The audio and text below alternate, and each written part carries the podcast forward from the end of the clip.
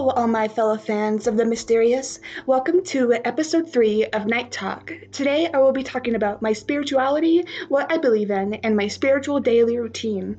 I hope everyone enjoys it and finds it informal. Be sure to follow all the social media to stay informed on new episodes. I'll link it in, the, in the description. Warning, please no disrespect about my beliefs. These are my beliefs. You don't have to believe in it yourself. I'm just ex- expressing and talking about mine. I will delete your comment and block you if you're rude, so please don't be rude. Okay, so let's get started. Um, here's an overview of my spirituality.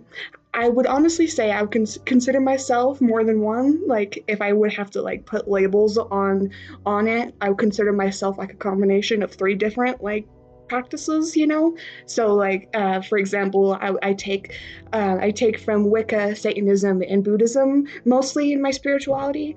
I take elements from all three. I don't use everything from all three but i do a lot from uh, i do use a lot of elements from all three um, so basically, my my God is a universe, um, and here I'll give you a brief overview of each one so it makes more sense. Let me know if you'd like me to do an episode about each uh, about each spirituality or religion or whatever they call it, uh, an episode if that makes sense. Okay. So, a bit about Wicca is it's a faith with pagan roots that revolves around the celebration of natural cycles in seasons. So, we follow the moon phases and the seasons as they all change, and more more things like that. So, just natural cycles and seasons. And then so Satanism is basically, according to Anton LaVey, it's the celebration of the self. You basically worship yourself, and it's really cool. It gives you a ton of confidence if if you let it, and, and uh, don't take the words that people that the the bad words that people give it um, the the next the last one is Buddhism. There's essentially, according to my research, essentially there's no God in Buddhism. The ultimate goal is reaching nirvana or self actualization.